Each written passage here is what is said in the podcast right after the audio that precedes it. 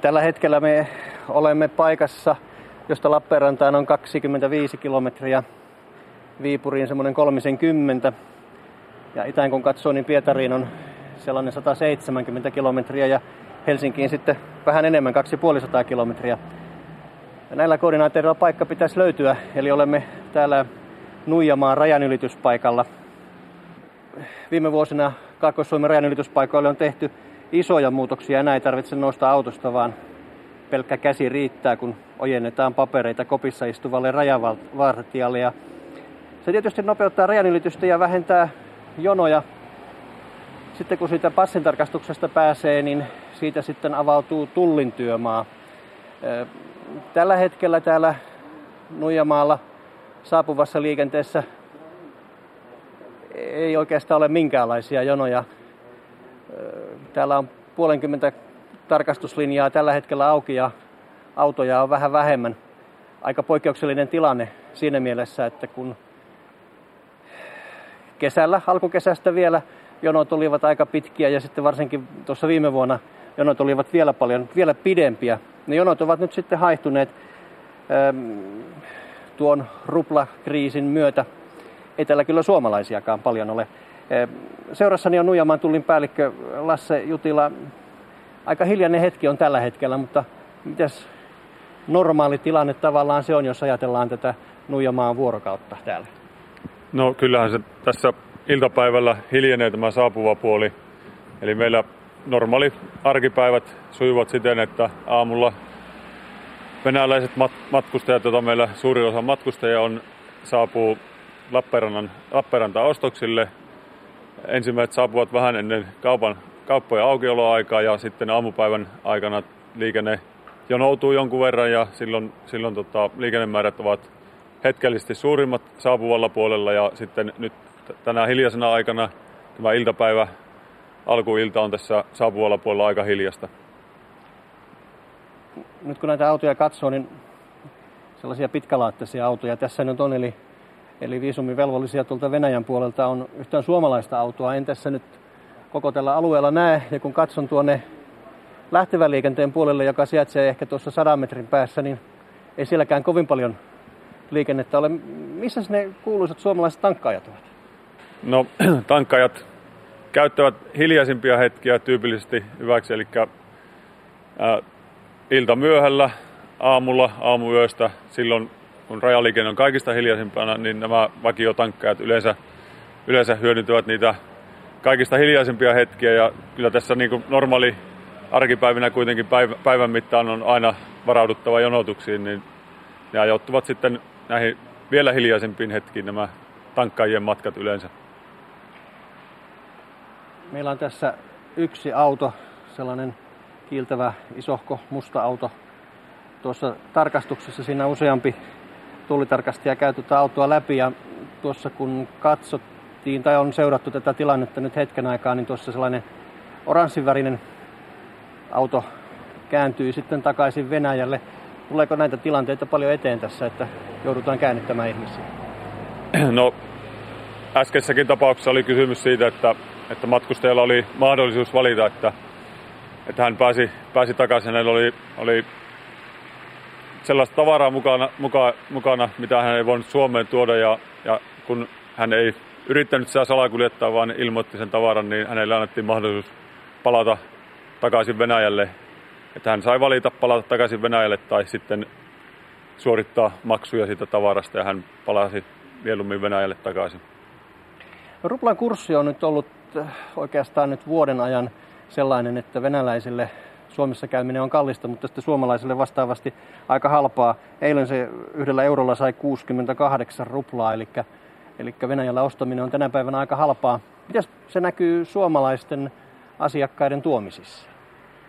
No kyllähän täällä pääosa matkustajista tuomiset, tuomiset ovat ruplan kurssista huolimatta yleensä samanlaiset, eli tankki täynnä tullaan Venäjältä ja sitten lailliset tuomiset mukana. Harvoin täällä matkustajilla on yli 300 euron edestä tuliaisia, jotka aiheuttaisi muuten tullitoimenpiteitä. Enempi se näkyy siinä, että kun ruplan kurssi on alhaalla, matkustaja, matkustaja ehkä menee hieman enemmän kuin mitä menisi kenties muuten, muuten Venäjälle. Onko se yllättävää? Siellä on, jos Pietarikin ajatellaan, siellä on aika paljon supermarkettia tai siis sellaisia isoja kauppakeskuksia Viipurin, kun mennään siellä on ostettavaa aika paljon. Että onko se yllättävää, että suomalaiset ostaa niin vähän tavaraa? No, sitä, sitä en osaa sanoa, että miksi, miksi näin on, mutta Venäjä ei, ei ehkä ole semmoinen tyypillinen suomalaisten tämmöinen ostosmatkailukohde, kohde, että turistibusseissakin, jossa on tämmöisiä kertamatkustajia enemmän, niin kuitenkin nämä ostosten määrät ovat ihan kohtuulliset, että ani harvoin tulee yli 300 euro ostoksia, jotka pitäisi ostosten arvon takia tulli selvittää. Kävelemme nyt tässä kentällä. Seuraamme nyt tätä venäläisen auton tarkastusta. Täällä on myös Eetu-koira töissä ja sitten on isäntänsä Peter Rönkkö on siinä. Mitäs näissä suomalaisissa autoissa on silloin, kun tulevat noita tuliaisia? No aika pitkälle pensaa se laillinen määrä 10 litraa ja kartokitupakkaahan niillä on yleensä. Että aika pitkälle mennään sillä linjalla. Eli kävijät oikeastaan tietää, mitä sieltä raja yli saa tuoda? No pääsääntöisesti kyllä ne tietää, että tuota, sanktiot on mitä on sitten, että ihan hyvin niillä on hallussa tämä homma. Mm. No mitä jos siellä nyt on vaikka tupakkaakin nyt enemmän, niin, niin mitä siitä sitten seuraa? No siitä seuraa rangaistusvaatimukset ja tuota, tietyt sanktiot, että yksi kartoki saa tuoda ja loput on ylimääräisiä, että tehdään sanktiot siitä sitten. Miten kalliiksi loppujen lopuksi se tupakkakartonki sitten tulee, kun sakot ja tullit on maksettu? Päästäänkö samoihin hintoihin kuin kaupassa? No, ylimääräistä kartongista joutuu maksamaan noin 50 euroa maksua, että kyllä se aika kalliiksi tulee, tulee joka tapauksessa. Että, ja sitten lisäksi, jos ylimääräinen kartonki on, niin 50 euroa joutuu maksaa ja kartonki jää tullin haltuun ja hävitettäväksi, että siitä ei jää kuin lasku, lasku käteen ja tilille pieni lovi. Se on kallista tupakkaa se, mutta että nyt tuo lainmuutos on vireillä, joka joka muuttaisi toteutuessaan säännöksiä sillä tavalla, että tarvitaan se 20 tuntia ennen kuin sen verottoman kartongin saa tuoda. Miten mahdoton tilanne se on valvoa tullille täällä rajalla?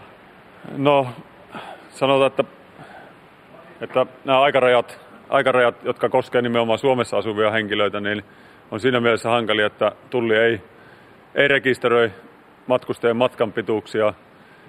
Ja, ja normaalitapauksessa äh, sillä on ehkä enempi ennaltaehkäisevä vaikutus, että tietenkin lainkuulijaiset kansalaiset, jotka haluaa noudattaa lakia, niin eivät tuo sitä ylimääräistä tai sitä kartonkia alle 20 tunnin matkalta, että ensivaiheessa se tarkastus perustuu siihen, että matkustaja itse ilmoittaa matkan pituuden. Ja sitten jos tullilla on syytä epäillä, että matka, vaikka matkustaja sanoo, että on alle 20 tai yli 20 tuntia, että jos tulli epäilee, että epäilee perustelusta syystä, että matka olisi kestänyt lyhyemmän ajan, niin sitten, sitten alkaa se ylimääräinen työ, työ, eli sitten sen asian selvittäminen vaatii, vaatii erilaisten teknisten järjestelmien käyttämistä ja se ei ole tällaisena niin kuin rutiinitoimenpiteenä järkevää jokaista matkustajaa lähteä selvittämään, että miten pitkään matka Venäjälle on kestänyt. Eli suomeksi sanottuna silloin kun kaivetaan noita kuva-arkistoja, että jokainen lähtiä ja tulija tai ainakin jokainen autoja kuvataan lähtiessä ja tullessa? No, en, en tarkemmin voi kertoa, mitä teknisiä järjestelmiä käytetään, mutta meillä on mahdollisuus valvoa, valvoa ja käyttää teknisiä järjestelmiä rikosten paljastamisessa. Ja, ja jos kysymyksessä on pieni, pieni rikkomus, yksittäinen kartonki, niin kynnys näiden järjestelmien käyttämiseen on tietysti aika suuri, että, että ne on tarkoitettu ennen kaikkea vähän vakavempien rikosten paljastamiseen. Nyt näen täällä rajanylityspaikalla aika harmistuneita katseita. On, on sellaista tavaraa, jota ei ehkä olisi saanut tuoda maahan tai sitten olisi pitänyt ilmoittaa. Mitä sieltä sitten loppujen lopuksi nyt sitten saa tuoda? No, niin kuin tuossa oli jo mainittu, niin Venäjältä voi tuoda, tai kolmannesta maasta voi tuoda kartongin tupakkaa, verotta tai vastaavan määrän muita, muita tupakkatuotteita. Sitten sieltä voi tuoda tietyn rajoituksi alkoholijuomia, niissä on aikarajat olemassa. sitten ihan normaalia tämmöisiä rajoittamattomia ostoksia sen 300 euron edestä voi tuoda matkailija omaan käyttöön verottomana. Mutta aina jos on kaupallista tuonnista kysymys, niin silloin tavarat pitää tulli selvittää. Nyt kun omalla autolla käy Pietarissa, niin ei voi välttyä siltä tilanteelta, etteikö huomaisi siinä kotimatkalla aika paljon sellaisia autoja, joissa on peräluukku pystyssä ja myydään marjoja ja myydään metsän tuotteita ja, ja kaupassakin on sitten sellaista makkaraa, joka saattaisi maistua, mutta että mitäs näiden tuominen? No, näiden elintarvikkeiden tuonnissa lähinnä on kielletty tuoda liha, liha, lihatuotteita, maitoa ja maitotuotteita ja sitten lemmikkieläinruokia, mutta muita normaali elintarvikkeita voi tuoda. Ja jos elintarvikkeita tuoda, tuodaan näitä kiellettyjä elintarvikkeita, niin sitten tulli joutuu ne ottamaan haltuun ja meillä on pakasti sitä varten, että sinne, sinne sitten varastoidaan näitä niin sanottuja laittomia, laittomia tuliaisia ja Evira sitten hävittää ne, ne tavarat. Tässä on vähän sama kuin tuolla Venäjällä on nyt tiettävästi tänään astunut voimaan sitten se laki, että näitä kiellettyjä Suomesta, Suomesta ajateltuna vientielintarvikkeita niin ei saa tuoda sitten maahan siellä, että niitäkin on nyt tästä päivästä alkaen sitten alettu hävittää, mutta että onko sen huomannut täällä rajalla jollain tavalla?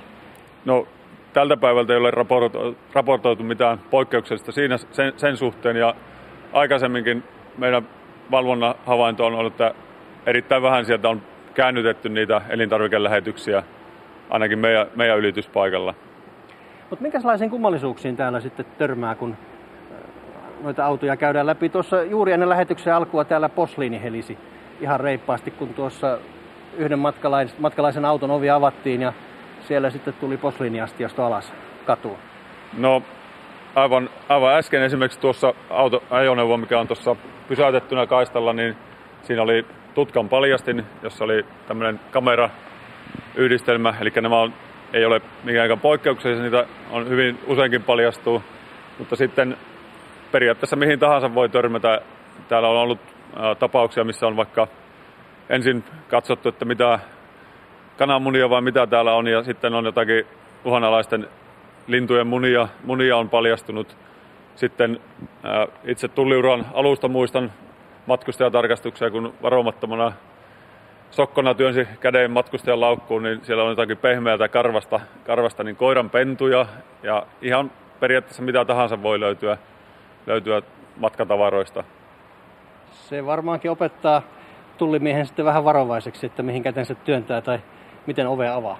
Kyllä, eli, eli niin kuin tuossa äsken havainnoitin tämä tilanne, kun vaasi tippui tuolta auto, auton sivuovesta, niin huomasin, että tämä tulli tarkastaja, joka suoritti tarkastusta, oli, oli toimi ohjeiden mukaan, eli matkustaja itse avasi oven ja sitten kun tapahtuu vahinko, niin ei ole, ei ole tota, niin, niin nolo tilanne viranomaisille kuin mitä, että mennään itse, itse särkemään tavaroita. Ei tule tulli sitten maksajan maksavaksi osapuoliksi tässä. Liikenne täällä Nuijamaalla nyt ihan aavistuksen verran on vilkastumassa. Tuolta muutamia yksittäisiä autoja tulee ja voi nyt sanoa, että tässä on jopa kahden auton jono näillä kaistoilla. Tästäkö se liikenne nyt sitten pikkuhiljaa vilkastuu?